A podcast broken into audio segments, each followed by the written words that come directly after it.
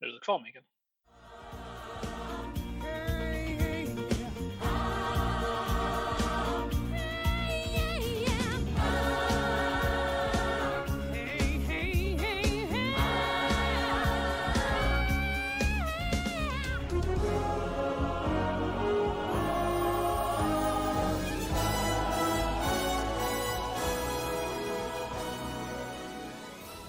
Ja, men då ska ni vara hjärtligt välkomna till ytterligare ett avsnitt av Red Army Sverige-podden. Jag tror det är avsnitt 89. Nu visar min okunskap här direkt. Mikael, har du koll? det brukar du inte ha. Nej. Nej.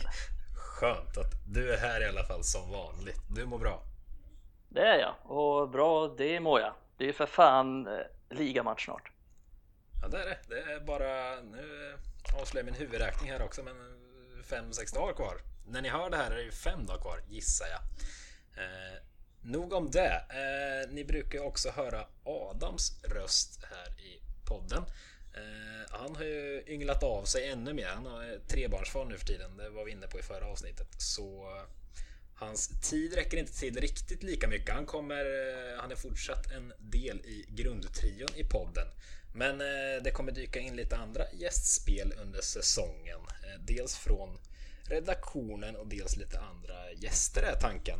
Men eh, idag har vi i alla fall med oss eh, Niklas Svensson från Red Army Sverige. Du får berätta lite om dig själv. Det är ju en ganska ny bekantskap för oss också. Du är ju vårt senaste tillskott i, i redaktionen. Så du får eh, scenen är din i några sekunder. Kör, vem är du? Tack så mycket. Um, Niklas heter jag, ja, som du nämnde. Uh, som ni hör klart och tydligt så är jag från Skåne. Uh, bor mittemellan uh, Ystad och Malmö kan man väl säga.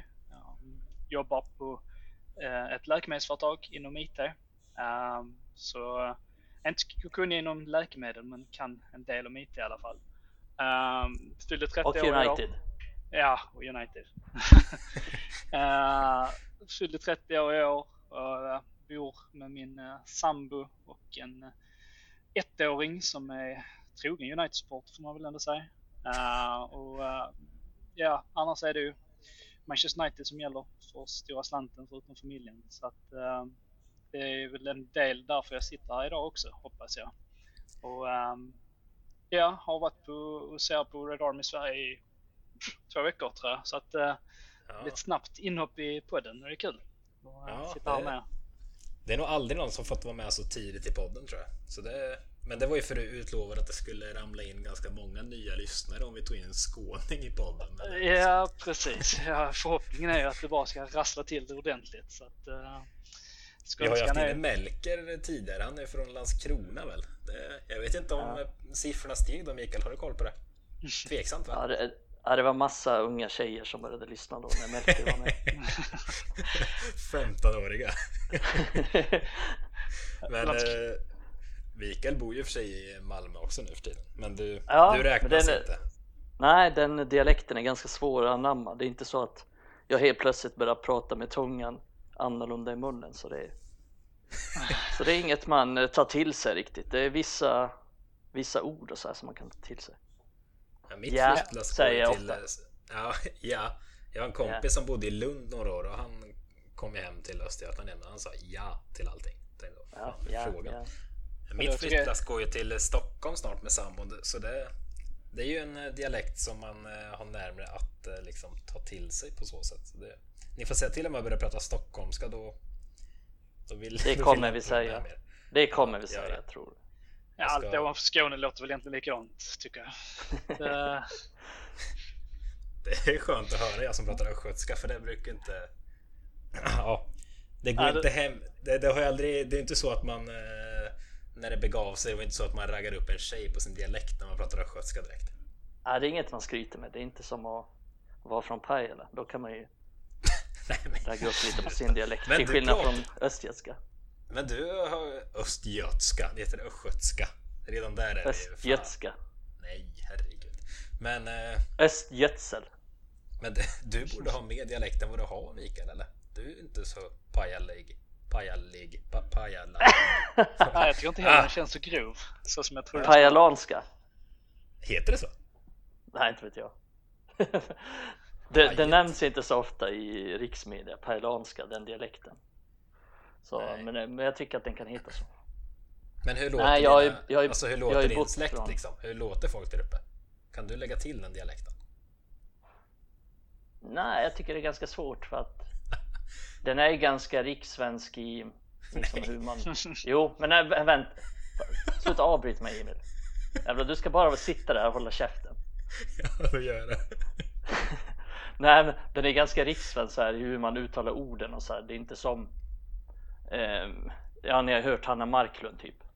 Jo. Det så pratar man ju absolut inte i Pajala utan man uttalar orden ungefär som jag gör det. Men sen har man ju en annan melodi än rikssvenska, typ stockholmska såklart. Alltså med en så här norrländsk melodi. Men jag vet inte riktigt, tycker det är svårt att svårt att härma. Jag tycker jag pratar vanligt och jag tycker mina kompisar pratar typ som jag gör också. Vem fan vet? Ja, jag vet då fan inte. Det var Red Armys eh, dialektskola i alla fall ni fick en liten smakprov på där. Men eh, skitkul att eh, du är med oss idag Niklas. Får vi se eh, vad det här landar i. Om vi får några nya skåningar som lyssnar. Ja, jag hoppas verkligen att det bara fladdrar till rejält. Så att, Ja. eh, Ja, eh, En massa, jag. jag en hoppas massa att nya skåningar men ingen annan. den här precis kanske försvinner alla som bor om Skåne för de förstår inte vad jag pratar om. Jag hoppas Du har ganska alla- behaglig, du har ganska behaglig röst, Niklas. behaglig dialekt. Ja, jag brukar få höra det. Skön att lyssna eh, på. För eh, annars kan jag, ursprungligen kommer jag från Sveriges sydligaste stad, Trelleborg. Och eh, där kan det ju vara riktigt... Palmernas stad. Exakt. Lilla Miami också kallat. Det är vilket man vill. Det är så jävla patetiskt alltså. Nej, men eh, där, eh, där kan det ju vara så att eh, jag inte heller förstår. Så att, eh, jag hoppas att jag gör mig förstådd i alla fall. Det är inte kul att inte förstå i sin egen hemstad. Det är ju, bisarrt för fan. Ja, det, det är grötigt då. Det, Ja. då. Då är det danska, för jag förstår inte danska hur mycket man än tror att skåningar kan det. Så jag är hopplös på danska i alla fall. Ja, det är fan svårt att förstå. någonstans. Men men, nu släpper vi dialektmysteriet och ger oss på eh, United för det är väl Jag gissar att de flesta har eh, gått in på det här avsnittet för att, eh, för att höra oss prata lite inför Inför säsongstarten som faktiskt ligger Ja vad, vad landar vi om? Fem dagar typ.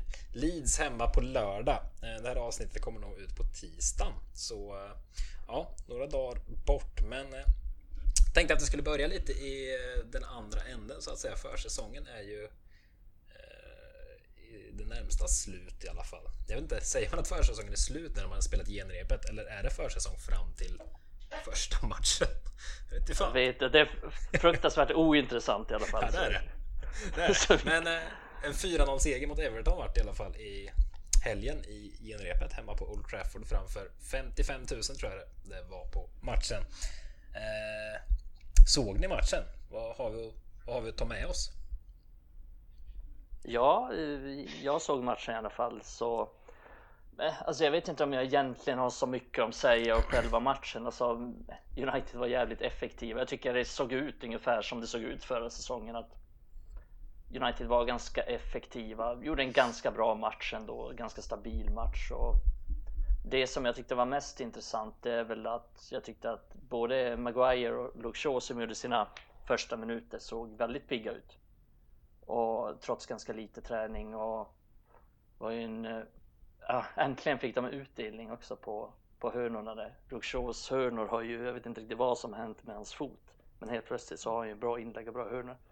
Eh, och äntligen så prickade Maguire målet så att jag tyckte att båda de såg, såg väldigt bra ut. Och sen var det väl viktigt att få, liksom, få lite speltid på Bruno, Pogba, Fred med flera som, som inte har spelat någonting innan. Så ja, ganska positivt ändå. Eh, Ganska positiv match. Jag håller med. Det, det kändes som ändå...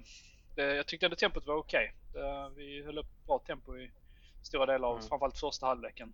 Uh, och um, ja, det var ju lite bättre startelva än det varit i tidigare matcher. Så att, uh, som Mikael säger, att det kom in lite spelare och att de fick speltid också. Det kändes nyttigt. Och nu är det väl egentligen nästan de flesta tillbaka i alla fall. Så att, uh, det, jag tycker det ser positivt ut och uh, med en ny uh, vad säger man, fasta situationers tränare med Ramsey så kanske vi kan få rätt på dem också. Det gav utdelning här mot Everton i alla fall. Så att, uh, ett par mål på McGuire och på hörnor och så vidare. Det kan ju vara guld värt i slutändan tror jag. Ja, det var en jävla nick. Helvete vad hård det var. Ja, det var riktigt, riktigt bra nick faktiskt. Jag tycker han har varit eh, svag ändå i sitt nickspel. Man förväntar sig mer. Eh, jag tycker han har mm. haft ett par bra riktigt chanser för säsongen och bränt dem ganska eh, bra faktiskt. Så att det är viktigt att han kommer igång. Ja, men han är på varje bolltipp så, ja. Så det känns ju som att någon gång lossnar det. Så jag tänker väl att den här säsongen det, blir det när han gör lite fler mål. Nu är det klart. Nej, men jag tror faktiskt han kommer göra lite. Han kommer göra lite mål. Det var nästan lite irriterande. Det såg så sjukt enkelt ut målet på något sätt. Det var ju fantastiskt eh, mm. hörna och fantastisk nick. Men det såg ju väldigt enkelt ut. Man vart så här. Varför har du inte gjort så där fler gånger? Det borde gå oftare, men det är lättare sagt än gjort såklart. Men jag, jag, jag jobbade så jag har inte sett hela matchen ska jag vara ärlig och säga.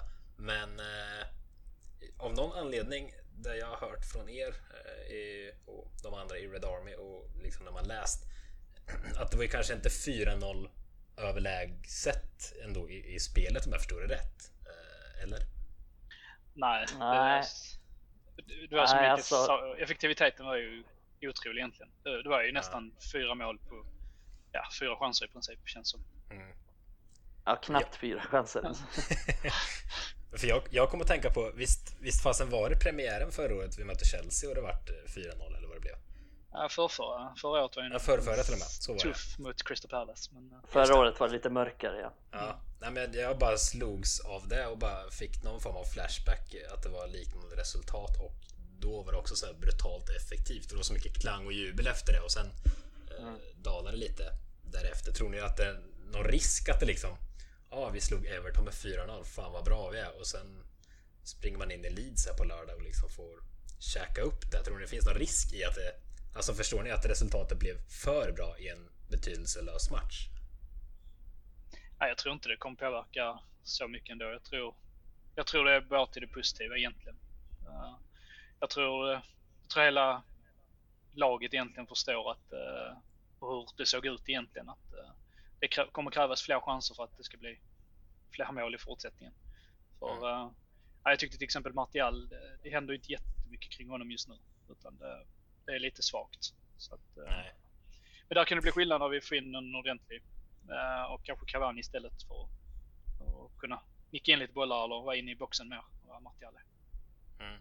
Men jag tänkte faktiskt gå in lite närmare på just Martial. Eh, alltså förra säsongen. Han var ju ruskigt kritiserad där under hösten framförallt. Sen var han ju skadad en hel del. Men eh, alltså för två år sedan var han kanske vår bästa spelare. Gjorde väldigt mycket poäng.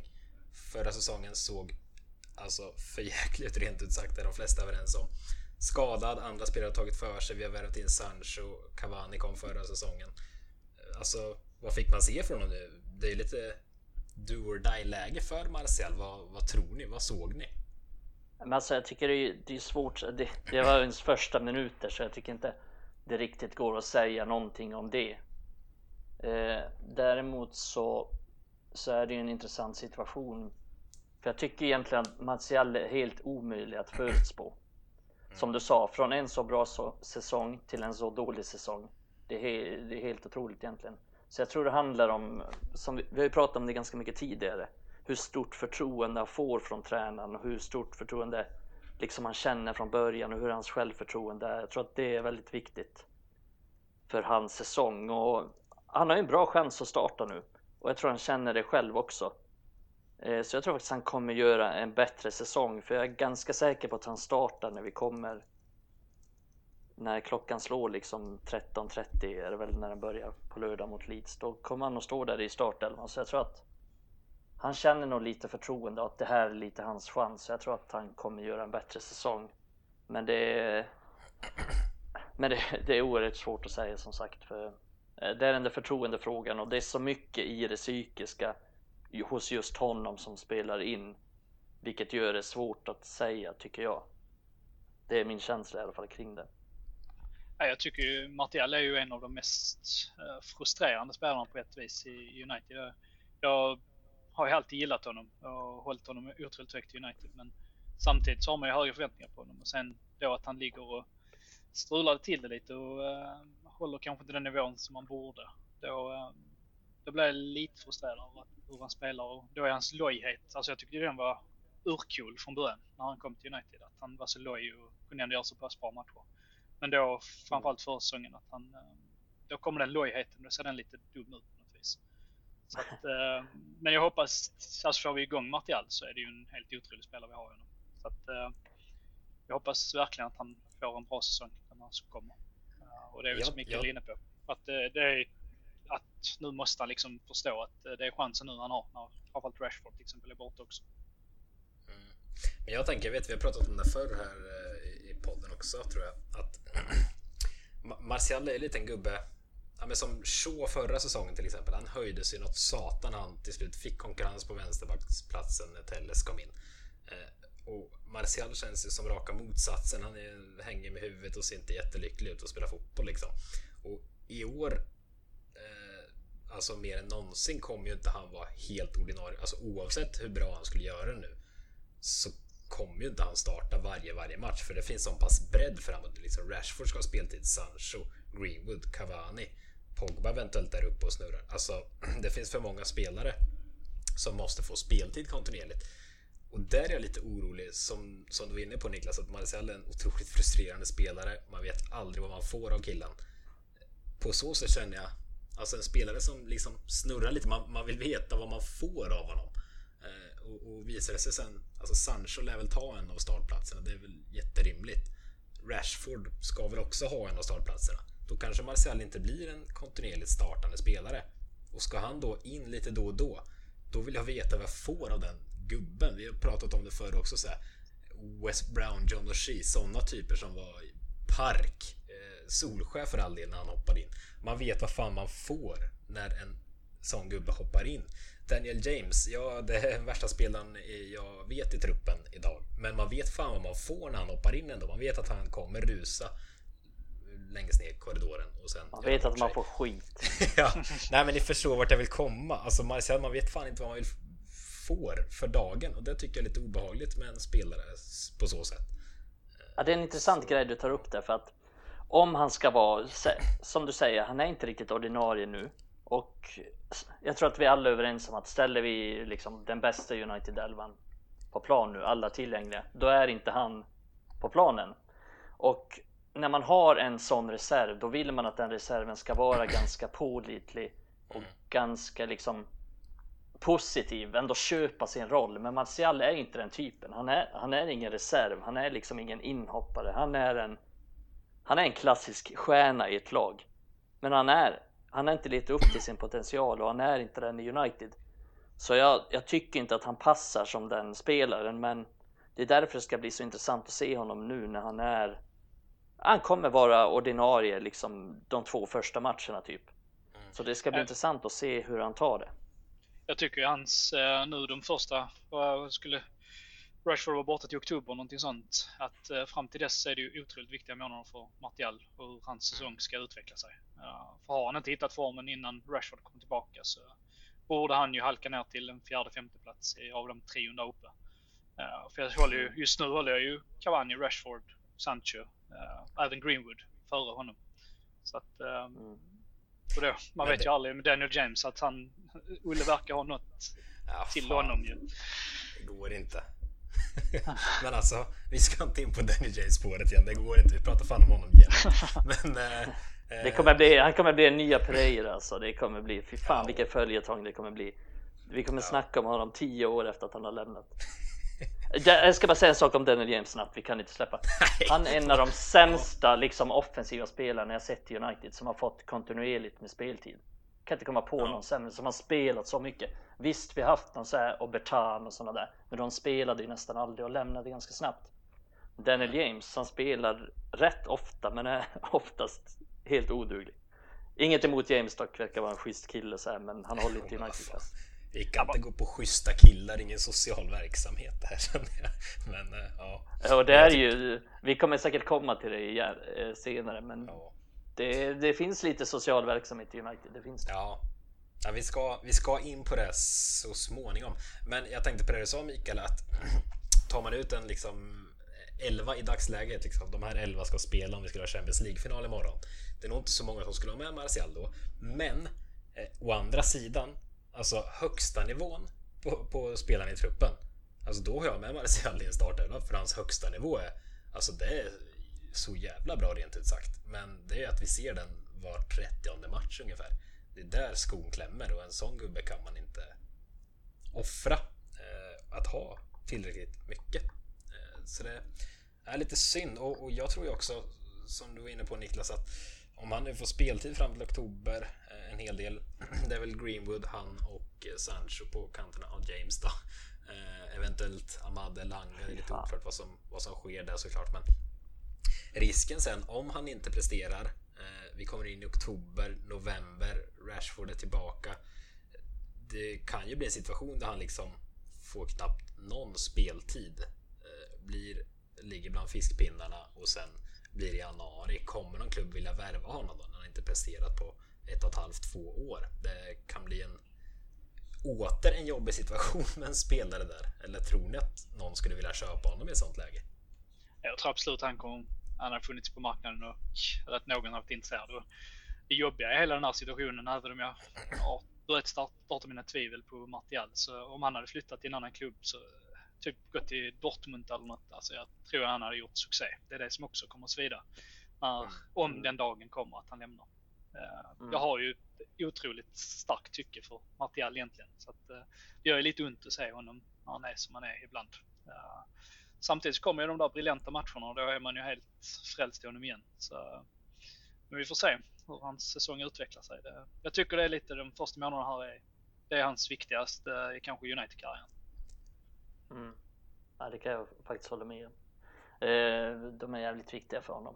Och det tror jag han inser också. Sen får vi se hur han tacklar det. Men nej, jag, jag håller med där också om att jag tror inte det blir några större problem att sälja honom. Jag, kan, jag tror inte direkt Barcelona kommer gå in för honom.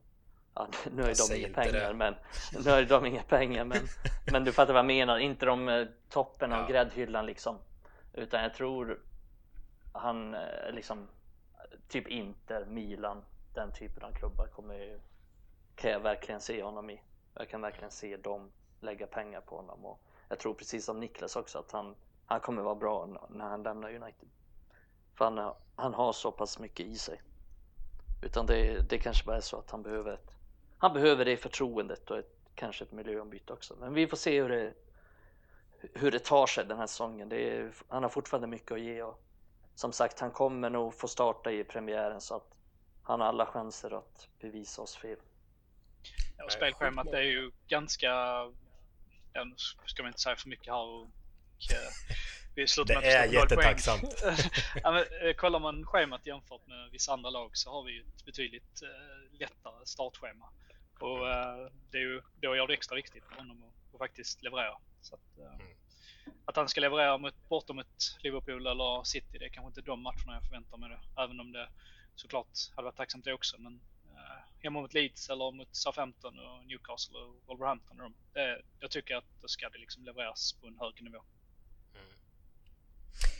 Eh, nog om Martial för nu. Eh, en annan grej från Everton-matchen. Vi har ju pratat om det förra avsnittet också.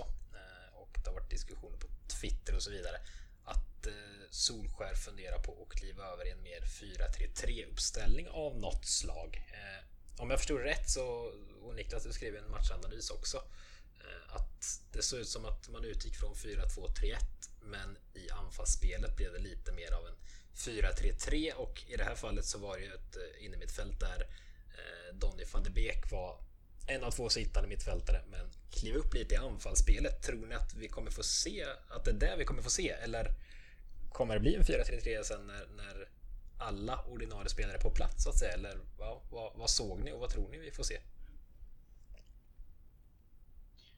Ja, så jag tyckte det såg ut som att vi, vi hade den uppställningen uh, under matchens gång. Framförallt tyckte jag det var tydligt i första halvlek. Uh, och uh, jag tror vi kommer att få se mycket av den uppställningen under säsongens gång. För ett få byten kommer att göras kanske att uh, Macic kommer inte spela 38 ligamatcher precis. Så att, men samtidigt tror jag ändå att Fred och och eh, McTominay också. Att de kommer att kliva in och ta lite Matic roll. Eh, och jag hoppas verkligen att eh, van de Beek kommer att få spela mer än vad han gjort för oss. För Jag tror där finns en liten guldklimp i honom ändå. Och jag tyckte han gjorde en bra insats nu också mot, mot Everton här. Och, det syns att, han, att till exempel spelet med Bruno, att de två tänker lite bättre än vad till exempel McTominay och Bruno gör tillsammans. Det, det sitter på ett annat vis. Och sen är det ju, man ska försöka få in Pogba där också bara. Så att, exakt hur de konfirmerade det lämnar jag lite över till Olle, men eh, jag tror det kommer vara den uppställningen i alla fall under säsongen. Mm. Ja, det, det, är egentligen hans huvudbry. Hur ska han formera mittfältet? Och vi vet ju att sen tidigare att det här mittfältet inte är optimalt. Vi saknar vissa spelartyper och det är egentligen där det saknas mest kvalitet i det här United-laget. Så det ska verkligen bli intressant att se. Han har ganska många olika alternativ, men han har inte klockren alternativ. Det är bra bredd liksom men saknas kanske lite spets på innermittfältet så det ska verkligen bli intressant att se om han gör någonting åt det. För hittills har han inte gjort särskilt mycket åt det liksom när vi har sett matchen utan det, det har mest varit att han får plocka ihop lite olika spelare som är till, finns tillgängliga och ge dem lite minuter och så här. Men, så det ska bli intressant att se hur han väljer att formera det framöver i liksom när det väl gäller och sådär. Men hur, hur, är ni där? Vill ni alltså vill ni ha en tydligt så här, det här är våran bästa elva och sen har man fullgoda reserver? Eller hade ni varit mest tillfredsställda om det är som, låt säga som i City? Ja, Liverpool och City är ju varandras motpoler där kanske. Liverpool, där är en tydlig elva eh, i mångt och mycket i alla fall, som är de bästa. Men i City är det det mixas hej vilt och man vet inte vilka de skulle ställa upp med om det var Champions League-final imorgon. Vilken väg skulle ni vilja, vilja vara av de två så att säga? Jag går nu hellre på Liverpool-spåret. Jag tycker Pep har grävt, grävt sin egen grav lite uh, och jag tror de hade vunnit CL de, de senaste åren här, någon av åren, eh, om han hade fått en helt klar elva. Jag tycker han har roterat alldeles för mycket för sitt eget bästa och för klubbens bästa. Eh, så jag vill hellre säga att vi har en ordentlig startelva och sen att vi, vi har fullgoda eh, ersättare därefter. Så att, eh, och det tycker jag vi har just nu. Eh, hade vi hittat en ordentlig eh, defensiv mittfältare istället för eh, att ha tre stycken i, i Matic, Fred och McTominay som roteras så tror jag vi haft en bra startelva på plats. Så att jag suktar efter en defensiv mittfältare i alla fall. Ja, Pep Guardiola har blivit lite känd för att liksom tänka för mycket och nästan rotera bort sina alltså Champions League-chanser. Det har jag gjort de senaste åren utan han har ju tänkt lite för mycket och försökt hitta på någonting som de inte riktigt har gjort tidigare under säsongen så har det blivit pannkaka av det. Eh, men sen är väl liksom Peps rotation är väl kanske en av de största nycklarna till varför de har vunnit ligan. Sen har ju Liverpool liksom maximerat men det tror jag inte är hållbart i längden utan de maximerade, gick på liksom 14 spelare stenhårt och så vann de ligan. Men sen fick de ju så här, säsongen efter så fick de ju mycket skador och, och kunde liksom inte upprätthålla den nivån så det är ju lite men det var ju de har olika förutsättningar. Pep har ju de förutsättningarna. Han kan ju köpa spelare för miljarder liksom, ha dem på bänken men Klopp har inte riktigt det utan han har ju liksom 14 bra spelare, sen har han rätt mycket skit resten. För de, mm. han har inte så mycket pengar att jobba med. Det där eh, blir väldigt sårbart med skador, det såg vi i Liverpool förra året. Alltså, ja. det, det kraschade ju. Sen hade de otroligt många mittbackar skadade, men ändå. Alltså, ja, det blir väldigt sårbart. Det är väl det man känner. Och kör man på det spåret som Liverpool gör, då måste man liksom ha bänkspelare som accepterar sin roll. Det funkar kanske när vi hade Chicharito på forward. Han liksom köpte och var och hoppade in och var god och glad ändå. Och det funkar med vissa spelare. Men mm. han med Saint Martial skulle inte gå för fem öre att han, han skulle inte ta det. Han skulle ju komma in och, och göra skit ifrån sig ärligt talat. Och lite så har det varit i Liverpool. Alltså de här Shakiri, Oxlade, Chamberlain. Alltså de har ju inte gjort någon dundersuccé. Eh, utan de har suttit på sin bänk och sen får de roteras in någon gång då och då. Och då är det ju inte klang och jubel. Så det är väl det det är lite svårt det där men samtidigt gillar jag också att ha en, en bestämd startelva så jag vet inte svaret på min egen ja. fråga som jag skickade ut där. Nej men det, det, är väl någon slags, man får ha någon slags balans i det. Det är klart man måste rotera och United har truppen för att kunna rotera nu. För United har bredare och bättre trupp än de har haft sen, ja, men sen Fergie slutade. Och den här truppen är bättre än den som Fergie vann ligan med, det tycker jag. Mm. Eh, så det finns ju lite att jobba med, jobba med faktiskt. Och, och, men om vi, om vi går tillbaks till Martial igen och liksom skulle vi köra på Liverpool-spåret att bara ha typ 11, 12, 13 spelare som man kör med och i princip inte rotera någonting. Då skulle Martial lämna in en transferbegäran i januari. Det är jag helt säker på. Om han skulle bara sitta kvar där på bänken hela tiden. Ja, eh, så det är, och det är ju lite så, Ole är ju väldigt mycket för att göra många glada i truppen så jag tror inte att han heller kommer han, han är ju liksom, han kör ju stenhårt på Maguire, på Bruno Fernandes och det är väl kanske för att han känner att han inte haft råd att, att rotera dem men också för att han känner att de vill spela, de klarar av att spela så mycket.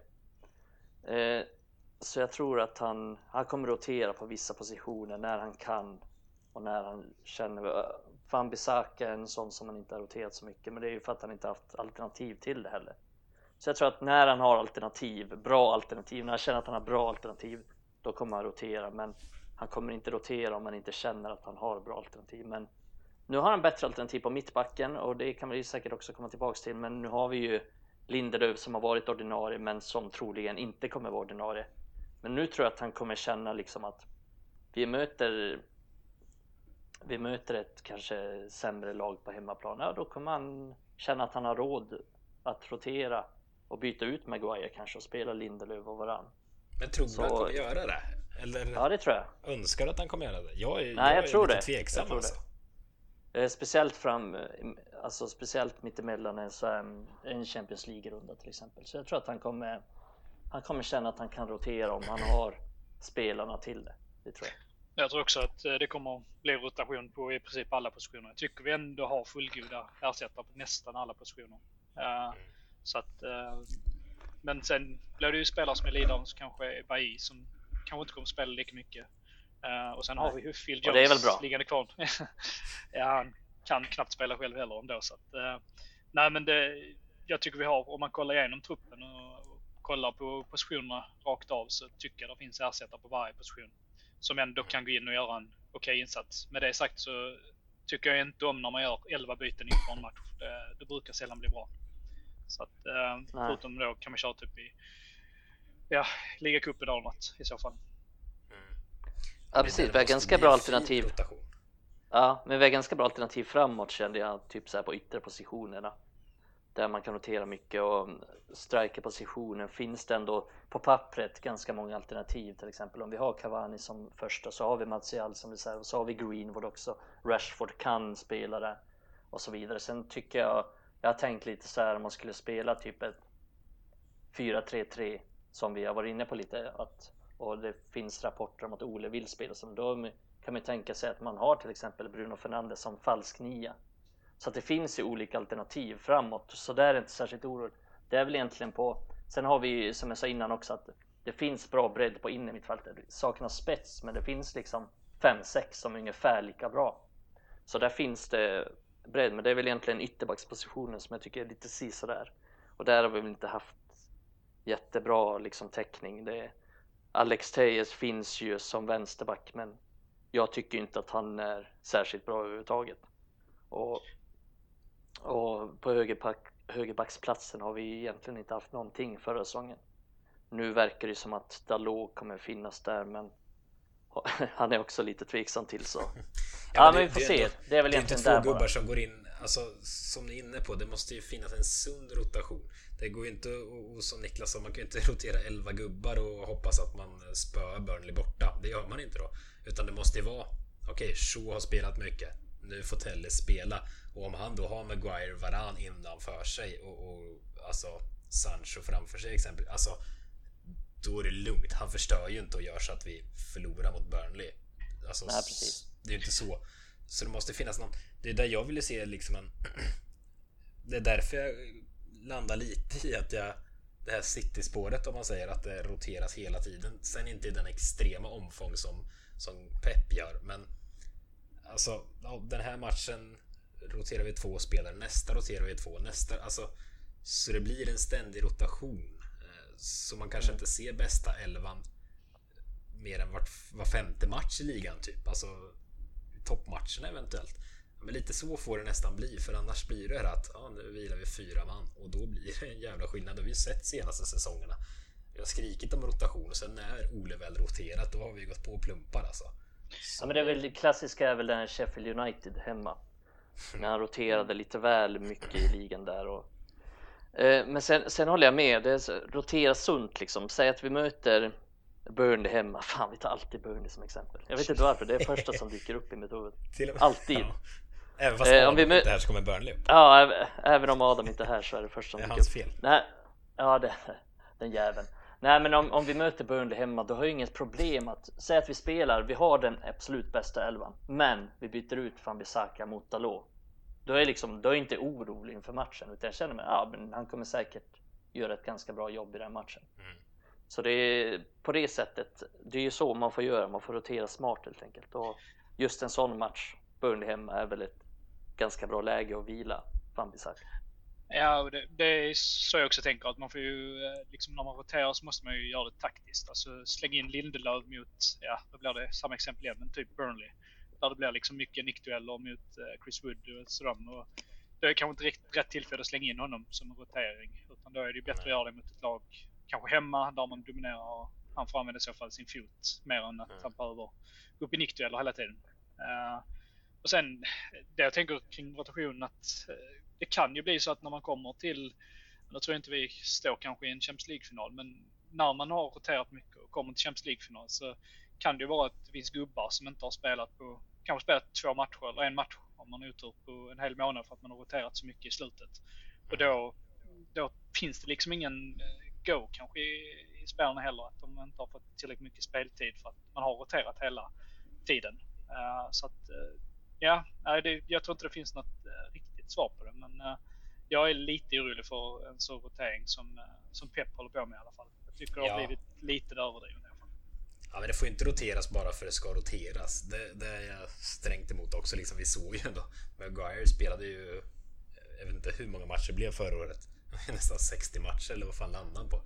Men eh, alltså, han spelade ju hela tiden och han löste ju det. Men jag tror inte Alltså för någon spelare sen direkt på EM här. Han hade ju en liten skada men sen spelade han EM och sen ett par veckors semester och sen på det nu igen. Kommer inte vara hållbart att han spelar lika mycket en säsong till. Då kommer han liksom, då ryker hans ljumskar i januari. Så man måste ändå värna om spelarna men samtidigt ska det inte roteras bara för att. Så det är en jäkla balansgång. Det blir, men som sagt det, det är väldigt glädjande att vi har väldiga möjligheter till rotation nu. Det har vi inte haft eh, hela tiden förr eh, har vi uppenbarligen sett. Så det blir jäkligt kul att se vad, vad Ole och hans stab hittar på med Alltså när bredden är så pass bra som den är. Och spetsen ska sägas, för framåt är det fast en bred spets nu också. Alltså vi har otroligt många potentiella matchvinnare. Alltså jag kommer på 6-7 stycken i huvudet bara nu. Men det är ju, där är det ju alldeles för många egentligen. Alltså jag tänker så Lingard och Matta. Alltså de är ju inga startspel egentligen. De. Men de kommer ju vilja ha speltid. De kommer inte vilja sitta på ja. bänken även när man roterar. Eh, om man kör en hel startelva. Och de vill, kommer inte bara vilja spela ligacupen. Så det är ju många spelare man ska göra tillfreds. Och, och bakom liksom Lingard eller om, ja, man vet inte om de är framför eller bakom. Men jag tänker Amadial och även Elanga ska ju också vill också ha speltid. Så att, eh, framåt är det ju nästan för många. Ja, det är alldeles för många spelare. Ja, för, för stor trupp skulle, överlag. Vi skulle faktiskt komma in på det. Eh, jag tänker att vi gör det här och nu också. Eh, det är ju alltså Sancho Varan har kommit in. Hiton får vi inte glömma trots allt. Eh, utöver det så har det ju ramlat in spelare som Pereira, Lingard, Dalot, sådana som har varit ute på lån. Och det är fortsatt inga försäljningar. Nu har vi lånat ut, vad är det? Tuansebe, Chong, Pelistri. Har jag missat någon? Ja, det är många som har lånats ut men Ja, men... Äh, A-lag. A-lagsaktuella. Tuppar. Ja, nej men det är väl de som skulle vara A-lagsaktuella så att säga. Mm. Ja, men alltså truppen är ju orimligt stor. Uh, och, och, det mm. finns spelare som tar upp plats i truppen som vi ärligt talat Daniel vill se på planen. Ja men, ja men ärligt talat, inget ont mot dem men alltså Pereira, James, det är två spelare som de håller ju absolut inte nivån. Mittbackar liksom, Phil Jones sitter fortfarande på ett kontrakt. Eh, vi har två målvakter som eh, är alldeles för bra för att sitta på bänk båda två och vi kan inte ha den lönen. De Gia ska sitta bänk med den lönen han har. Det går inte. Alltså varför görs inga försäljningar? Vi är en bra bit in i augusti nu och ingenting har hänt. Vad, alltså, känner ni en oro inför det här? Jo, det gör jag faktiskt. Eh, för det är ganska tydligt nu att United behöver sälja för att kunna köpa. Eh, kommer inte United sälja någon, ja då kommer man inte köpa någon heller. Utan det, det behövs få, de behöver få in pengar för att kunna, kunna köpa nya spel och det är många som skulle kunna försvinna. Och United är så jävla usla på att sälja, det är helt sjukt. Ja, men vad, vad är problemet då rent ut sagt? För alltså skulle vi sälja James, eh, säg Pereira, ja, någon mer. Alltså då får man ändå ihop några miljoner för att värva en... Alltså, alltså James Pereira, Dalot. Säg sälj de tre. Vad får vi ihop för dem? Lingard, släng med honom också. Alltså då har vi pengar till att liksom köpa en riktigt bra ankare och eventuellt någon liten mer sidogubbe.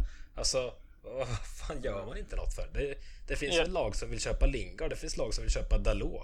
Pereira och uh, Pereira kanske ingen vill köpa. Uh, James har ju funnits intresse för också. Jag, jag är helt oförstående. Vad fan ska man ha dem till? Jag tror inte problemet är att United inte vill sälja. Jag tror absolut de hade kunnat tänka sig att sälja, men uh, jag tror inte någon är villig att betala löner de sitter på. Alltså, de sitter ju på ganska ordentliga löner. Att, jag tror inte att till exempel Phil Jones, alltså han, han, är, han kommer inte spela i United alltså, ständigt igen. Utan det är, hans karriär är över United och han sitter väl tre år kvar på kontraktet. Och, eh, och, men jag tror att liksom, det finns, hans nivå är ju liksom i, i botten av Premier League känns som, om det ens det är.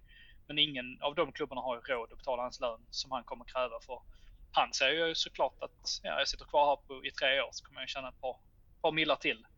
Istället för att gå och sänka sin lön och spela fotboll. Eh, för annars hade han ju velat lämna själv också. För länge, länge sedan känns det som. Ja, men jag, jag, tror att han, han kanske vill lämna, han är öppen för att lämna, men han vill ju inte sänka sin lön, vilket jag ändå kan köpa att han inte vill. Det skulle inte jag heller vilja göra på mitt jobb. Liksom om jag byter jobb så vill jag inte sänka min lön till nästa jobb.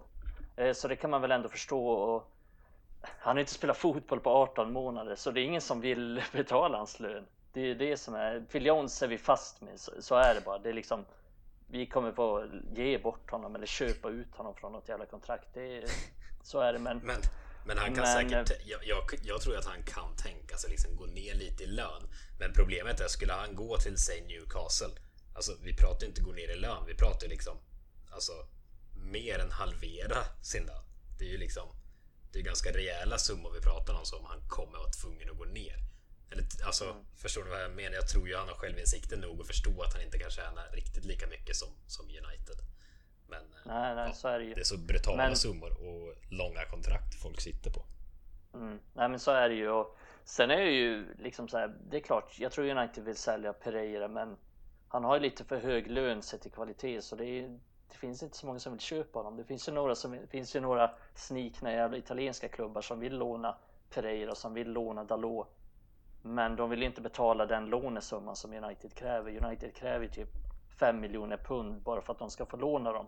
Vilket är ändå ganska högt. Men Aston Villa betalar det för Transebe så det finns ju någon slags marknad för det. Men sen, sen kan man ju också fråga sig Vill United ens sälja vissa spelare? Och då Ole i synnerhet. Vill han sälja Daniel James? Jag är inte så säker på det.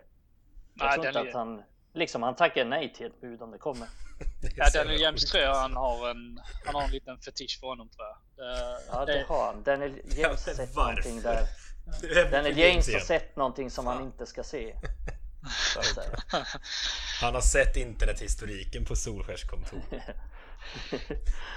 och den ska inte komma ut. Nej men sen är också Jesse Lingard så här, Jesse Lingard har ju själv sagt att han vill vara kvar och slåss om sin plats och då känns det som, då kommer vi in på det här med social verksamhet. Då är ju lite Ole såhär, ja ah, men det är klart han ska få slåss om sin plats. Fan sälj för helvete!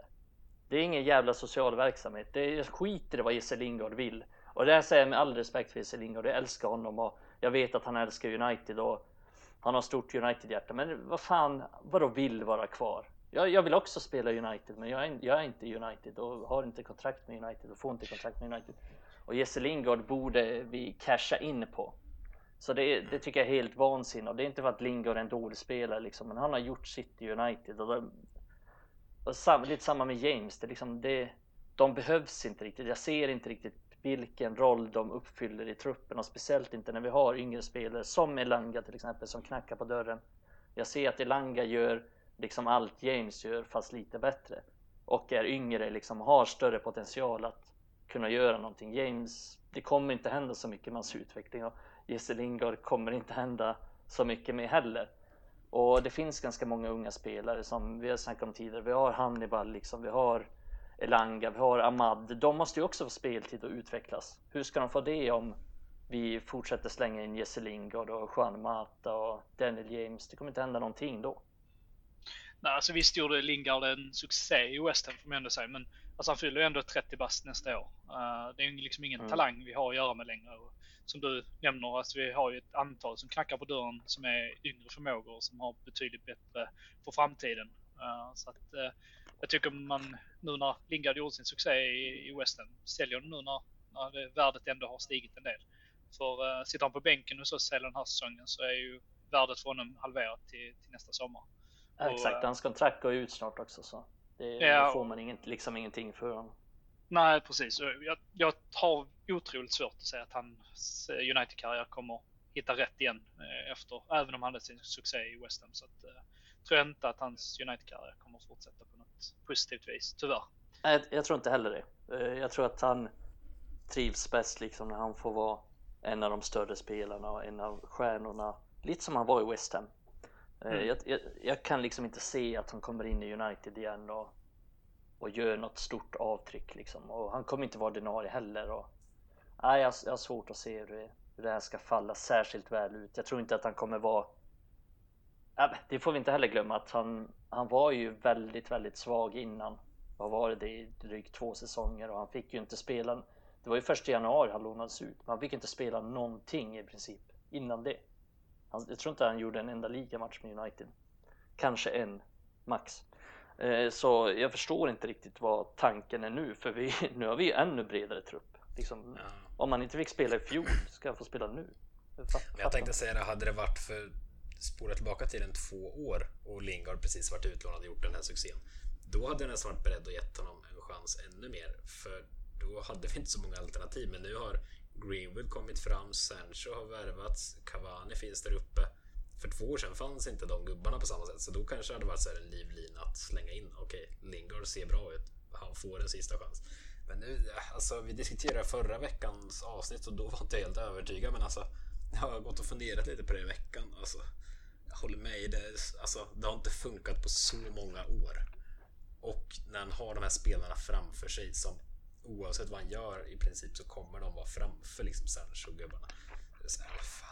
Som du var inne på Niklas, alltså han, sitter han bänk nu eh, en säsong så eh, har ju mer än halverats hans pris igen. Så det, nej, det, det, är märkligt att det inte görs någonting. Det görs väldigt mycket bra i, i klubben sista tiden, det måste jag ändå understryka. Men det här en märklig situation med, med allt dödkött som, som finns kvar i truppen trots allt. Så det, det är lurigt. Vi ska eh, blicka lite framåt också. Det är ju en ligapremiär på lördag som sagt, så eh, det ska vi gå vidare med snart.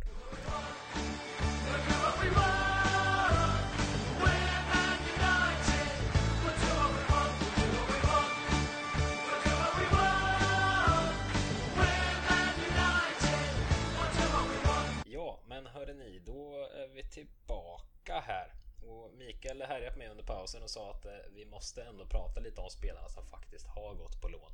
Så vi börjar i den änden innan vi går på Leeds-matchen. Vad... Mikael, vad har du säga? Det är ju alltid så här bara, vad att säga? Så liksom, ingen ände att börja i. Nej, vad har du att säga? Eh, jag har ganska mycket att säga. Det är... Och så säger jag ingenting. Nej, men om jag ska säga något om lånen, då tänker jag ändå att det är ändå intressanta klubbar och kanske framförallt Tuan Sebe till, till Aston Villa. Det är ändå ett intressant val. Eh, Och det är väl främst liksom, jag, var ju, jag, jag nämnde det tidigare att Aston Villa betalar en lånesumma som är rätt hög, alltså typ 5 miljoner pund bara för att låna honom en säsong och Newcastle vill ju också ha Tuansebe men de vill inte betala den summan. Mike Ashley är ju rätt gnidig som vi vet. Jag tänker väl ändå att det kanske hade varit ett bättre val där han hade fått spela lite mer i, i Newcastle men men samtidigt så Dean Smith som är tränare i Aston Villa gillar ju Tuansebe och haft honom förut och, och han har varit bra där förr men det är, ja, jag tror att det blir tufft för honom att ta en ordinarie plats där i alla fall inledningsvis men men å andra sidan ska han spela för United så, så måste han väl slå sig in där men jag tycker väl att det, det är rätt, rätt att låna ut honom i, i det stora hela utan han har ju mest, han har typ fått spela var, var tredje månad och det gör ju liksom ingenting för hans utveckling. Han har ju haft så ett, två bortkastade år egentligen. Man förstår ju ändå honom också. Eh, dels har han varit i Villa tidigare och dels lite mer inspirerande om jag ser till mig själv. Hade jag valt mellan Newcastle och Aston Villa av idag, då hade jag valt Villa som liksom ser ganska intressant ut och värvat lite spännande. Även att de tappar ja. Grealish här nu, men eh, alltså det är ändå ett lag på uppgång någonstans känns det som. Newcastle är ju ett mm. haveri. Ja, jo, ja, Rent för honom personligen, jag vet mm. inte hur mycket han fick vara med och välja på så sätt. Men, eh, ja, men säkert fick han något att säga till om och ja. som sagt, han har ju varit där innan så jag tror att det var ett givet val för honom mm. och så, men snackar vi bara speltid så hade han ju förmodligen gått rakt in i Newcastles elva så småningom i alla fall. Nej, men det ska bli intressant att se honom där och om man kan eh, slå sig in och eh, det är liksom, det är hans chans att förlänga sin United-karriär om, om han gör bra ifrån sig där så det är ju likt som vi snackade om Martial innan, det är jävligt viktigt för honom att, att prestera där. Eh, men sen har vi också eh, Pelistri som gick till eh, Deportivo Alaves igen. Pelistri var ganska bra på försäsongen, var inte med? Jo, jag håller med. Tycker han har varit, eh, jag trodde inte han skulle ha någonting kvar att ge, men jag tyckte han var imponerad på försäsongen faktiskt. Eh, det ja. har funnits, funnits något i hans spel som har gjort att jag ändå blivit mer intresserad av honom. Han är lite som Danny James fast bra. Men han är ju en jäkligt svår sits Pelister. Alltså, mm. Eh, oavsett om han sett intressant ut och hur bra han än skulle göra i alla väst nu. Han är ju fortfarande jävligt långt ifrån att spela alltså. Alltså både mm. Alltså Ahmad har värvats dyrt på samma position eh, som ung spelare. Elanga har folk liksom fått upp ögonen för han känns också före just nu. Och utöver det så har vi de gubbarna vi sagt och pratat om, de självklara liksom. Så. Mm. Han är ju ja, men verkligen. brutalt långt bort oavsett vad han gör med John Guidetti där borta i alla väst. ja men det är, det, det, är han ju verkligen men det är, tycker ändå att han är liksom han är en bra spelare och det jag sett av honom i både i U23 och i liksom på försäsongen nu och lite i Alaves tycker att han är en riktigt bra spelare faktiskt. Så att jag kan ändå se han ha en framtid i United. Men som du säger, det är en oerhörd konkurrens. Det är förmodligen den positionen vi har mest konkurrens på. Och en jävla framtid tycker jag också för vi har ju liksom Sancho, Ahmad, Elanga, mm. Pelistri, James. Så vi har ju sjukt intressanta unga Sorry, spelare James. på den positionen. ja. Jag väntade bara på att du skulle reagera. Du skippade Greenwood men nämnde James. Det känns, eh, känns bra. Ja, men någon av de spelare du nämner där, jag tycker det är intressant alltså. Med så pass många talangfulla, fina eh, yttrar, eh, offensiva spelare så. Alltså minst en, två, tre av de här borde ju kunna bli alltså riktiga världsspelare för United i många år framöver på den positionen. Liksom, alla de här kan mm. omöjligt misslyckas och, och liksom eh, landa i Norwich. Alltså, nej, nej, så är det. är kul. Det gäller bara att United liksom hanterar situationen rätt och satsar på, på rätt hästar så vi inte Oj, det blev inget med Ahmad och så säljer man honom och sen dyker han upp i PSG om tre år och är bäst i världen. Så det, ja. ja det är en spännande Exakt. situation. Men tänk på John, John Guidetti skulle ju passa in i, United faktiskt. Med tanke på att han bara sitter på ett, ett, ett eh, fett kontrakt och njuter. Ja. En gubbe att värva kanske.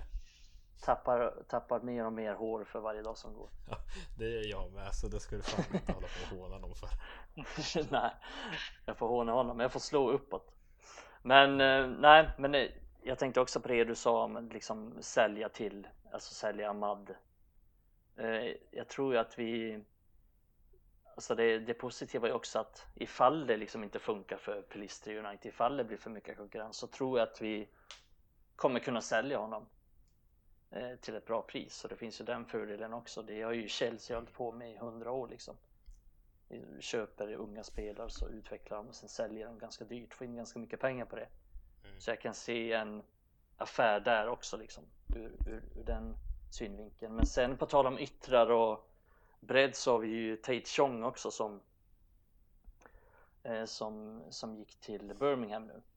Och han är intressant för att han imponerade ju varken i Klubb Brygge eller Werder Bremen som han var i, i förra säsongen. Men jag såg faktiskt premiären som han spelar för Birmingham nu mot Sheffield United i fredagskväll. Jag vet inte om ni gjorde något bättre i fredagskväll men jag satt och studerade jag, Sean eh, i The Championship. Jag drack alkohol.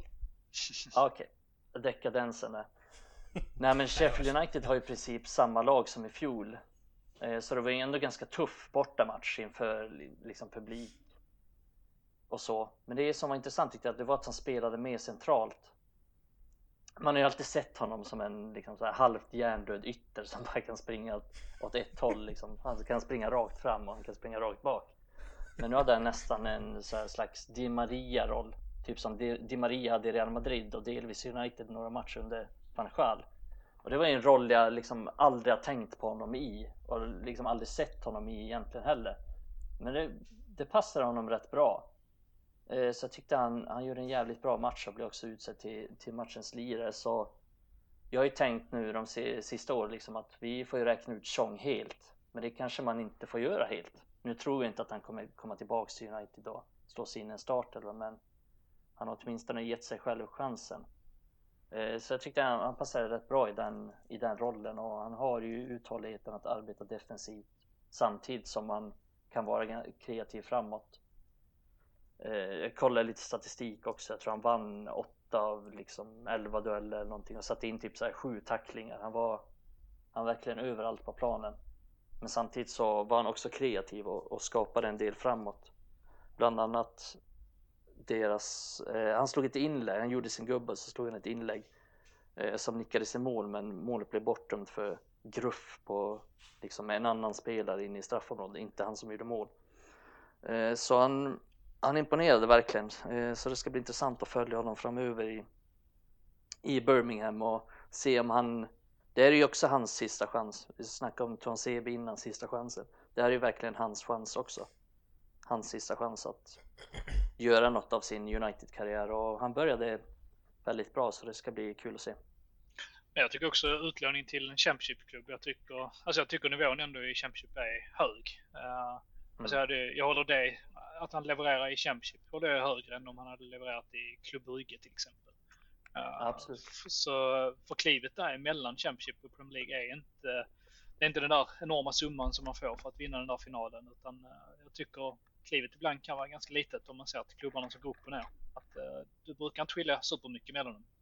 Så, uh, sen med det sagt, uh, som du är inne på Mikael, ja, han har inte riktigt visat framfötterna innan. Så att jag, jag tror inte heller Nej. att han kommer tillbaka och får en, en gedigen United-karriär. Utan jag, jag tror han säljs ganska snabbt, om nästa sommar kanske. Mm. Jag vet inte det... exakt hur det funkar så med försäljningar och hit och dit hur, man, hur mycket man kan styra. Men med tanke på alla spelare vi rabblat upp här som trots allt några måste säljas inom ett par år. Eh, man kan ändå hoppas att United är så pass alert att man liksom bakar in återköpsklausuler och grejer. Ja, men som vi pratade om. Säg att man säljer Song då. Det finns ändå en jävla potential där. Tänk om han är skitbra om tre år. Då hade det varit fint att kunna mm. ha lite första king på, på sådana gubbar. Jag vet inte hur det funkar men eh, ja, Nej, det, det beror lite på. Gör, om man satsar på fel hästar så vore det fint att kunna liksom ja. styra upp det igen. Ja, precis. Jag fattar vad du menar. Det är ofta när man säljer någon som är liksom som klubben har trott på väldigt mycket, typ Adnan Januzaj, då är ju United den så här, första tjing på honom när de sålde honom. Eh, och sen, men sen finns det också sådana här klausuler till exempel som United hade nu med Lukaku att United får nu när Chelsea verkar ju klart med honom nu ikväll. eh, så får United typ 5-6 miljoner pund från den summan också så att man har ju ofta klausuler inbakat och United är ju, eller ita, kollar man italienska och spanska klubbar så har de ju nästan alltid sådana klausuler. Uh, Mm. Det är ju väldigt, väldigt sällan de säljer utan att ha klausuler. United är ju Mm. till exempel också nu på Memphis ju, Depay. Uh, mm, att uh, de skulle frågas i första hand om vi ville köpa honom innan han gick till Barca då. Mm. Eller då blev det ju för sig ingen försäljning, då var det ju gratis. Jag vet inte hur det fungerar då. Men skulle någon ha köpt honom så skulle de ju först frågat United om vi var beredda att betala samma. För då hade vi första kingen. Mm. Så att, eh, det finns li- ul- lite olika klausuler, men jag tycker United borde utnyttja det mer än vad de gör. Eh, Lägg så- den när de säljer Pereira. Första tjing köper tillbaka honom. Fan vad våra lyssnare måste vara trötta på våra ständigt återkommande skämt om Pereira, James, Jones, Så jävla tråkig. Burnley för all del. Men eh, det, alltså, det är väldigt spännande. Man skulle verkligen vilja vrida fram tre eller fem år och se vilka spelare i nuvarande truppen som liksom tagit kliv och är världsstjärnor och leder United i framtiden. Det, Ja men verkligen, länge det är sedan- så här. Länge sedan man varit så spänd och liksom oviss för framtiden. Eller framtiden har varit oviss i flera år nu när vi varit lite sämre. Men nu är liksom framtiden oviss på ett positivt sätt känner jag. Alltså så här, vilka spelare av de här kommer vi vara tvungna att plocka bort för de andra har varit ännu bättre. För ett par år sedan var det mer, åh herregud, hur ser det ut om tre år? Vi har fan inte en gubbe som ser spännande ut. Nej men det, nej, det kittlar lite tycker jag. Det är kul. Eh, vad säger ni? Är vi klara med det? Ska vi in på Leeds ändå? Det kommer ju trots allt en Premier League-säsong antågande här. Vi har ju pratat lite om genrepet och, och försäsong och så. Tror ni att det blir någon liknande 11 eh, på lördag mot Leeds eller slängs det in någon gubbe från höger? jag hoppas ju att uh, James åker ut ur elvan i alla fall. Och, uh, och det gör jag inte för att uh, hälla bensin på elden. Men uh, nej, jag hoppas att James åker ut från elvan. Uh, sen är jag inte helt säker på det. Jag tror ju, som jag nämnde lite innan att uh, Olle har nog något öga till honom där. Men uh, annars så tror jag nog ändå i princip samma elva. Kanske Pogba eh, kan ersätta van de Beek. Det beror lite på hur, hur Olle tänker. Men eh, annars så tror jag nog ändå det kan vara relativt samma elva. Eh, jag vet inte status på Cavani. Han skulle väl komma i slutet på veckan eller om det var början på nästa. Så att han lär ju inte vara aktuell och Varann har ju inte riktigt eh, landat ordentligt än. Jag vet inte om han ens kommer vara klar sin karantän innan matchen. Men så annars så tror jag väl att vi har den startelvan ungefär. Och jag tror James och eh, eventuellt en av de centrala mittfältarna åker ut. Annars så känns som att den elvan är den som blir på lördag. Mm. Jag tänker väl att nu, ja, jag tror att det, det var väl Van Bissaka, Lindelöf, Maguire och Shaw som startade i senaste träningsmatchen. Jag tror väl att Mm. de startar tillsammans nu också. Det är väl he, det, den är jag väl liksom 100% bensäker på. Det blir den backfyran och sen blir det ju de Gea som kommer stå i mål. Sen börjar det väl bli lite svårare. Jag tycker inne mitt fält är lite svårt och Matic har egentligen spelat nästan mest av inne mittfältarna på försäsongen. Men jag tror inte att den här matchen passar honom. Eh, utan alltså nu möter Leeds så brukar det bli, om vi tänker senaste matchen på Trafford så blir det ju en väldigt öppen match och det passar ju inte. Jag tror inte Matic hänger med helt enkelt och när det går så snabbt. Så jag, jag tror att Ola har det i åtanke. Så jag tippar faktiskt på att han spelar Freddie McTominay ändå trots att ja, ingen av dem egentligen har spelat särskilt mycket på försäsongen så tror jag att det är nog det han känner sig mest trygg med. Jag tror faktiskt inte han litar på van der Beek i en, i en lite mer defensiv roll. Men sen tror jag tyvärr att eller framåt så tror jag att det blir Greenwood, Bruno, James och Martial och det är väl tyvärr med James. Eh, jag tror att Ole kommer starta med honom för att det, det är väl liksom det är väl det eller att han startar Pogba som någon slags vänsterytter men Pogba har ju spelat, tränat alldeles för lite tror jag. Och Sancho har börjat träna idag måndag så han får väl liksom 5-6 träningar men han har inte spelat någon match. Så jag tror inte att han kommer slänga in honom från start direkt. Jag tänker- och, sen, och samma med Cavani, han har inte ens börjat träna än så att det blir ju Martial tror jag som, som striker. Mm. Elanga då? Det är helt omöjligt att se honom från start. Eh, nej, han kommer spela James före Elanga. Det är jag helt säker på. Mm, tror det jag också. Men jag, jag har nog inte uteslutit ändå en, en start för Sancho. Jag tror ändå han kan uh, starta. Det, alltså jag tar lite känslan, mm. det, det, är väl någon, kan vara du Micke som har sagt det, men också samma känsla mm. som någon har skrivit i vår grupp där att uh, vi kommer köra någon intern träningsmatch bakom låsta dörrar uh, och att den mm. ändå kan göra en liten hänvisning på att Sancho kommer igång och får även kanske igång de fötter på, på Pogba och så vidare. Men Mm. Ja, jag tror i alla fall så tror jag inte det blir någon uh, jättestora förändringar. Uh, sett hur det ser ut mot Everton. Jag tror inte heller det. Uh, intressant det med Sancho. För jag, tror, jag tror inte att du har fel där. Jag kan också, jag skulle inte heller bli förvånad om han gick in direkt från start faktiskt. Men under pistolhot så skulle jag inte tippa det. Men jag skulle inte bli förvånad. Under pistolhot så säger jag James där. Och då blir jag väl skjuten hellre än att se den matchen. Men, men, men jag tror att James kommer lunka ute på planen när det väl gäller. Och jag kan, det här är faktiskt en match jag kan se honom vara, vara hyfsat bra i. För det kommer bli en öppen match. Och, Ja, Eh, och det kommer bli liksom pressspel och det kommer bli tjing och tjong och spring och spark och, och, och, och det är väl därför jag tror på McTominay för att McTominay var väldigt bra senast United mötte Leeds på Trafford så jag tror, jag tror han går mycket på det Ole också inte bara liksom vem som har spelat mest på försäsongen utan att McTominay var bra i den matchen och han har det i åtanke så men men vem vet? Men det- liksom, det är, visst är det- öppet. Visst är det lite otäckt att inleda mot just Leeds? Som du säger, det, det är ett liksom fartfyllt gäng som skiter fan i vilka de möter. Och väldigt många lag ska sägas. Vi, vi gnäller om att United har liksom tuff försäsong, många på EM och hå. Men alltså det, det gäller ju ganska många lag som har haft halvknackig försäsong. Men just Leeds, vad har de? Calvin Phillips hade de i EM. Någon mer. Mm. Alioski sprang väl runt hos Makedonien eller något skit. Men eh, alltså, de har liksom de har kört ihop rätt länge här nu och kommer liksom taggade till tusen och ska möta United på Old Trafford. Jag vet inte. Det, det finns ju Mm. lag jag hade valt före att möta om vi säger så. Typ Southampton som vi har andra omgången hade ju känts mycket bättre. Burnley. Fast jag, jag är nästan raka motsatsen. Jag gillar nu när det startar med en, eh, en riktigt intensiv match. Att det liksom, eh, man kör igång från start. Eh, Ja men är, hänger de med då? Kommer vi inte bli överkörda? det är det jag är rädd för. Ja, det skulle väl vara en av de där försäsongen som ställer till det. Men uh, jag gillar nu ändå när det, jag tror spelarna på något vis uh, ligger extra. Kollar man till exempel då premiären förra året, vi mötte Crystal Palace hemma. Det, det fanns liksom, de trodde de skulle gå ut och vinna med 3-0 och istället blev det 1-3 i baken. Så att, uh, Mm.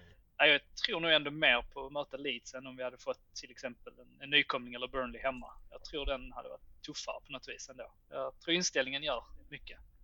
Få Så- hjälp att komma igång lite nu kanske. Ja, lite så. Det, det är ju liksom publik på plats nu. och Jag vet inte om de har sagt något besked om det blir fullsatt eller om det blir runt 55 igen. Men eh, det, jag, tror, jag tror ändå mer positivt på en, en tuff match direkt eh, med lite intensitet än att möta ett eh, halvdant eh, Burnley eller något. Ja, men det, det är intressant att du nämner för att det får, kommer ju verkligen få igång spelaren. Dels Leeds, men dels publik. Det var liksom saker jag lite glömde bort här nu när jag, när jag snackade om det. Men det är ju verkligen en, en sak som kan få igång dem direkt. Och, men jag tyckte också att, lite som vi var inne på innan också, att det, det såg bra ut mot Everton. Liksom så här, fysikmässigt och du sa det Niklas att det var högt tempo i första halvlek. Så jag tyckte att spelarna såg ganska redo ut för det här. Så även om jag är, det är klart, jag är lite orolig för Leeds. Dels för att jag, liksom, jag, jag vet inte vad jag har Leeds. Jag vet inte vad man kommer få av Leeds. Det kan lika gärna, United kan lika gärna vinna med 6-0. Men det kan lika gärna bli 3-3. Och det kan lika gärna bli 0-0 som det blev på Allen Road. Eh, så det är, det är en svårbedömd match tycker jag. Eh, sen har ju försäsongen, den har inte varit fantastisk. Men den har ju varit mycket bättre än förra säsongen. Om vi snackar om förlusten där mot Crystal Palace, då var det ju eh, halvt katastrofläge. Liksom, de, spelade en träningsmatch och då var ju knappt hälften av truppen med kändes som. Eh, så jag tycker det ser bättre ut nu. Det är väl egentligen bara Varann kommer förmodligen inte gå in direkt från start men han är säkert med på bänken. Och sen är väl Cavani liksom det orosmomentet eftersom han inte ens verkar träna än men han kommer väl igång också så småningom. Så han kanske också är på bänken. Så sen är ju avbräcket Rashford att han är, att han är skadad. Och säga vad man vill om Rashford han har inte varit bra på sistone om vi ser till förra säsongen, slutet av förra säsongen och sådär men han har ändå varit en matchvinnare för United, en som har avgjort matcher oftast med ett mål eller en assist. Så han alltid, han har ofta haft huvudrollen och varit en matchvinnare så det, så det är ett litet avbräck att vi har några offensiva spelare som, som inte är med men jag tror att det ska lösa sig ändå. Ja, det är väl där jag känner egentligen störst oro. Det är väl målskyttet egentligen. Att det känns inte mm. som vi har den riktiga målskytten som kliver fram. Men äh, Martial i rätt form eller Greenwood när han smäller till så kan det ju gå snabbt ja, det är väl, också. Ja precis, det är väl Greenwood liksom som känns nästan mest pålitlig i målgörandet och kanske Bruno också. Mm. Som vi får förlita oss på i den här matchen och ja, det behöver inte vara dåligt. Det, det ska bli spännande att se. Men eh, Mikael, du var inne på att försäsongen förra året var, var katastrof. Alltså, har den varit så jävla mycket bättre i år då? Liksom spelare, alla har inte ens kommit tillbaka nu. Och, eller ja, de flesta har väl gjort det nu, men Sancho anslöt idag till exempel. Eh, så vitt mm. jag vet. Och alltså en del dök upp precis innan helgen. Alltså typ en vecka innan innan ligapremiär. Det, jag vet inte. Har försäsongen varit så jäkla mycket bättre än förra året egentligen? Jag är lite orolig att man får samma tröga start som förra året. Eller tror ni att det inte är någon är, är Nej, men jag, jag... onödan? Nej, alltså det är en rimlig oro du har för att den har ju inte varit optimal, men den har inte varit optimal för så många lag, andra lag heller. Eh, Leeds som Niklas nämnde har ju haft en, eller kanske var du Emil som nämnde, någon av er nämnde i alla fall att Leeds har ju inte haft så många borta och de har haft en, ja, resultatmässigt har de väl inte haft en fantastisk försäsong, men de har haft i princip alla spelare med så att de har kunnat förbereda sig ganska väl för den här matchen.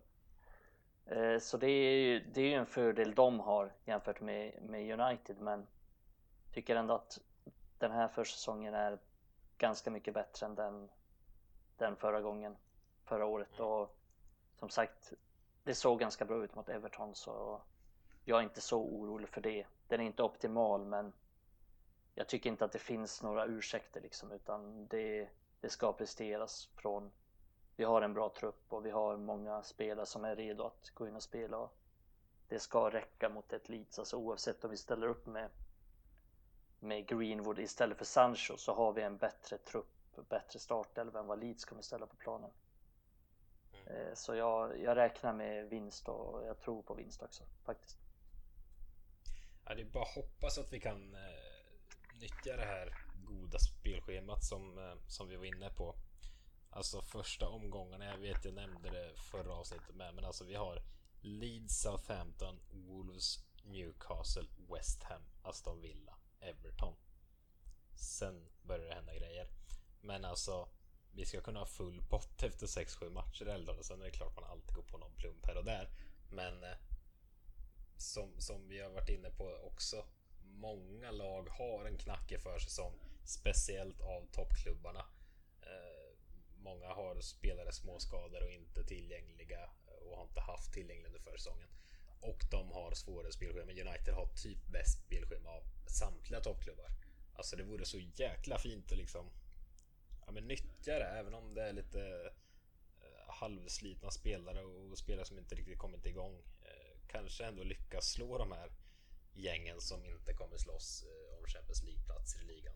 Eh, samtidigt som Liverpool, City, Chelsea kanske tappa sina poäng här och där. Det har varit väldigt trevligt att gå in i liksom oktober i en serieledning med några poäng för sen får vi ett spelschema som är hemskt för då har vi plötsligt Leicester, Liverpool, Tottenham, City i rad.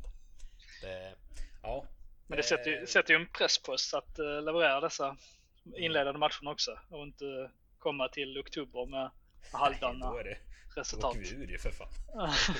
ja, men då är det alltså. Sen lika knackig start som, som förra säsongen och sen eh, kommer möta alla de där lagen. Då tar vi liksom inte mer än två, tre poängare där som bäst. Det, ja, det kan se riktigt mörkt ut också eh, om vi inte får en bra start. Så det är livsviktig säsongstart måste jag säga. Men eh, vi touchade ämnet också. Eh, publik på matchen och det tycker jag vi måste ta upp då. 55 000 nu på Old Trafford. Så mycket folk har inte sett det på bra länge. Eh, Eventuellt fullsatt i, i helgen. Jag har inte heller jättekoll. Det var väl sagt att det skulle vara fullsatta arenor i Premier League började men jag vet inte riktigt om de omvärderat det där. Det kommer nya bud hela tiden. Men vad, vad tror vi det betyder? Självklart höjs väl alla spelare liksom på den här nivån av publik. Men jag tänker på en sån som Bruno. Han är ju det var väl typ en eller två matcher han gjorde framför publik innan det stängdes ner för coronan där. Inte riktigt kanske, men mm. han såg väl ut att njuta rätt mycket mot, New eller mot Everton när han gjorde mål. Det såg man ju. Alltså en sån kille knappt, knappt spelat inför United-publiken. Ändå en, liksom den mest älskade spelaren i truppen. Typ. Det är lite märklig situation ändå. Ja, han har inte fått känna på kärleken egentligen. Varken han eller Cavani har ju har ju, blivit, har ju snabbt blivit väldigt älskade. Man nästan har glömt liksom, att Bruno har blivit älskad mm. så snabbt. Men att han, han har inte fått känna av det riktigt.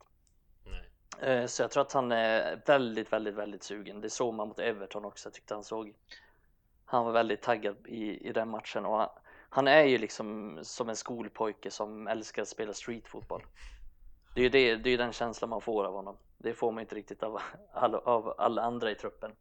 Fan, men det får man verkligen. bara pratar om det kände jag att jag satt och log här. som en skolpojke. Väl beskrivet tycker jag. Tack Emil. Nej men eh, han är ju han, han älskar det här så jag kan verkligen se jag kan se Bruno höja sig och jag kan se han liksom vara, jag kan se honom vara övertaggad till och med så att jag, jag, jag tror att det blir bra, det tror jag. Rött kort minut fem på Bruno. Mm ja, nej, jag, jag, är lite orolig att han ska, jag tror precis som Mikael att han, han är en liten skolpojke, han älskar att spela fotboll och att göra det inför 75 000 på Old Trafford tror jag gör honom, uh, det, det bubblar nog extra i honom tror jag. Men uh, jag är lite orolig då att han ska börja överarbeta för att bevisa någonting också för Old Trafford. För även om han har gjort det för oss in, alltså på, när vi har kollat på TV, men att göra det inför publik, det gör nog det där lilla extra och att uh, han vill visa sig där också. Och att det blir för mycket istället bara. Men Samtidigt så är ju, han är ju fantastisk på så många vis. Så att, eh, jag tror han ändå är så pass klok att han eh, förstår att han inte ska göra som Pogba gör i vissa matcher. Att eh, ska göra allting extra fint och dra den där extra gubben. Han, eh, jag tror på honom att han, eh, han kommer älska att spela inför publik. Och jag vet själv i alla fall att eh, jag och Mikael diskuterade lite här i, i snabbt innan om allsvenskan också. Och hur skönt det är att gå på publika matcher när det är publik och hur mycket bättre matcherna blir och intensiteten. Och, så jag tror att hela Premier League får sig ett rejält lyft nu och det kommer vara extra kul att kolla också. Det, det finns någonting i publiken som gör att man, eh, man slipper den där träningsmatchkänslan. Eh, och jag skrev det också i, i efter matchen här mot eh, Everton att till exempel matchen mot Real Sociedad, andra matchen när det blev 0-0. Det kändes mer som en träningsmatch även om det var i Europa League än vad det var mot Everton nu. Det, det blir lite extra när publiken är där. Det, det höj, spelarna höjer sig och man, man får lite extra tagg själv också. Så jag tycker det skulle bli otroligt skönt att ha publiken tillbaka i alla fall. Verkligen, jag, jag tänkte på det nu när, alltså när det stängdes ner då eh, förra året. Allting stängdes ner och sen när matcherna liksom drog igång igen. Jag tror att det, det var någon Bundesliga-match som var den första matchen. Jag kommer inte ens ihåg vilka som spelade. Men jag såg typ så här, jag kommer ihåg att jag var taggad. Fan vad kul att se fotboll igen. Och så bara satt jag där och så kollade jag typ 20 minuter och det var ingen publik. Jag bara faktiskt orkar inte se det. Helt jävla, allting kändes så jävla oengagerat så jag bara stängde av. Eh, så det ska verkligen bli Sen vande man sig, man, man vänjer sig så jävla snabbt vid saker. Ja, det är typ. man, otäckt alltså. man säger, Ja det är väldigt otäckt. Tänker ni på typ att hur snabbt man man vänjer sig vid att typ hålla avstånd i kön på ICA liksom. Ja. Nu gör man det, alltså man tänker inte ens på det så står man liksom två meter bakom någon. Och det kommer man säkert fortsätta med för att man är en man är en, man är en vanemänniska och man vänjer sig vid spel utan publik men det ska bli jävligt kul med publiken tillbaka och det ser man nästan fram emot mest att liksom se Bruno få den kärleken av Old Trafford. Det kommer bli magiskt att se och det, och det förtjänar han med tanke på hur bra han har varit. Ja, sen, de, sen längtar jag tills Cavani också får det. När han får känna det också. Ja, det såg man ju bara när han gjorde sitt mål här eh, i avslutande matchen från halva plan. Uh, hur mycket han älskade att göra det målet på Old Trafford inför publik. Jag vet inte, vad var det? 15-20 tusen då eller något. Men uh, hur mycket han älskar att göra det målet bara inför publik. Och många pratar många gånger om hur dålig stämning det är på Old Trafford och så vidare. Men uh, de, alla som varit på Old Trafford vet också att det är otroligt bra stämning när man är på plats. Allt som oftast i alla fall. Och eh, hur Mm. mycket kärlek det kan ge till spelarna också. Eh, jag får i alla fall många gånger gåshud när det är Old Trafford. Även om det på TVn känns som att det inte är så bra stämning så tycker jag det allt som oftast sjungs så är bra stämning på plats i alla fall. Ja men det är så jävla, det är så stort och så jävla utspritt oftast. Mm. Eh, Så det är väl därför Sen beror det alltid på var, vars eh, kamerorna är och sådär men det är Jag håller med dig, det är oftast bättre stämning än vad TVn förmedlar. Äh, sen bara överlag tänker jag bara alltså liksom om man sidosätter United just alltså bara Premier League säsongen som är antågande. Äh, det, jag ser otroligt mycket fram emot den. Liksom andra matcher där United inte är involverade heller. Det, vi har varit inne på det tidigare i podden också. Det är otroligt många spännande lag. Det känns som det är många om budet att vinna. Det är många om budet att slåss om Champions League-platser. Det är kanske inga, alltså det är lite halvspännande nykomling i Brentford med skandinavisk touch. Alltså jag vet inte. Det är liksom Aston Villa, eh, gammal hedlig klubb som liksom på väg uppåt lite på något sätt. Nej, jag vet inte, det är hos publiken som ni säger. Det är en vilken jävla rolig Premier League-säsong det kommer bli. Jag bara, bara känner Otroligt. att det, ja, det kommer bli ruggigt kul. Och så måste vi ju lobba in lite också uh, våran Fantasy Premier League tänker jag som vi har dragit igång. Eh, finns på våran Facebook. Det kommer komma ut fler inlägg också. Eh, gå jättegärna med i våran liga. Eh, tävlar om en matchtröja för säsongen. Ja, vad blir det nu då? 22-23 måste det bli va? Ja, jajamän. Va? Nästa säsongs matchtröja kan man vinna. Jaha. Om man vinner Ja. våran fantasyliga. Eh, så gå in och gå med i den. Har ni snickrat ihop några lag eller? Mikael, du var ju... Ja, du kom, du kom inte på övre halvan förra säsongen. Satsar du, satsar du år eller? jag, jag är ju alltid så, jag satsar i fem omgångar sen tröttnar jag och slutar med skiten. Eh, sen ska det sägas också att det är gratis att vara med i tävlingen så att det kostar Det- liksom inte någonting. Men jävligt fina priser. Eh, nej, jag satsar ju som vanligt inför säsongen så satsar jag på att jag, jag ska vinna skiten. Så att den som kommer före mig kommer göra det jävligt bra. Det kan jag säga. Du är ju lite så här småtjurig i det, där, i det där också. Jag minns att du satt med Greenwood som kapten förra året. Även när han var liksom tokpetad så skulle Greenwood vara kapten. Så Ja, det, är- det är lite min svaghet i det här att jag, jag är snarare tvärtom. Jag skiter i United-spelare bara för jag vill liksom inte... När jag ser United vill jag bara se United. Jag vill inte så knyta en extra näve om min gubbe i fantasy och mål. Så det... Ja men det är det, är också det, är för bra, det var för bra värde på Greenwood. Billig, står som mittfältare. Det, är- det är liksom, jag var tvungen att ha honom. Det var, ju. Det- var ju dumt att inte ha honom. Det är lite som när jag köper skit på rea. Det är jag också svag för. Jag köper massa saker på rea på affären som jag inte vill ha egentligen. Bara, åh, smör på rea. Det måste jag ha. Vad fan. Greenwood är billig i år med kan jag säga och står som mittfältare. Ja, jag har redan honom. i början. Han är Har i redan honom. Det är mitt det är tipset ni får. Niklas, har du kört eh, fantasy för mig eller? Ja du, men jag kör oftast eh, draften istället med kompisar. Så Ah. vi kör förloraren, eller ja den som kommer sist får bjuda på tre rätters. Så, eh, men sen har jag alltid kört ett vanligt lag också, men lite inne på samma som Mikael är, att där brukar jag tröttna lite. Det, det slutar med att alla sitter med samma spelare bara. Så att, Ja. Men eh, jag har just nu Greenwood som vicekapten i alla fall. Uh, än så länge. Så får vi se om man ändrar det. Man har ju ett par dagar till så att uh, vi får se. Eh, men uh, Bra jag förväntar mig i alla fall att vinna allting. Ja, det gör man ju alltid. Det är ju vad fan, annars är det meningslöst att hålla på med dem. Ja, precis. Vinna i, Eller vinna i hela världen, det är så här 7 miljoner deltagare eller något. Det Ja, stökar vi undan. Men eh, spelstopp på det är i alla fall på fredag för då drar Premier League igång med Brentford Arsenal. Är jag ute och cyklar på det? Nej, det är korrekt. Ja, korrekt. Kul att jag var rätt på någon sån fakta någon gång. Det brukar jag På Brentfords nya arena va? Just det, det blir intressant att se Pontus Jansson som kapten. Bara en sån sak. Jag ska flytta helgen så jag får se hur mycket jag hinner se av premiäromgången. Men eh, någonting ska jag nog kunna lösa. Men eh, som sagt, eh, gå gärna med i våran fantasyliga och eh, hojta gärna era åsikter kring podden också så driver vi det vidare. Får vi se vilken uppställning vi har nästa vecka om Adam är med eller inte. Det blir en spänning för alla som följer podden också. Se vilka Han kan, han kan inte hålla sig. Nej, antagligen inte när han hör när han blir orolig att han blir petad när han hör Niklas leverans från idag.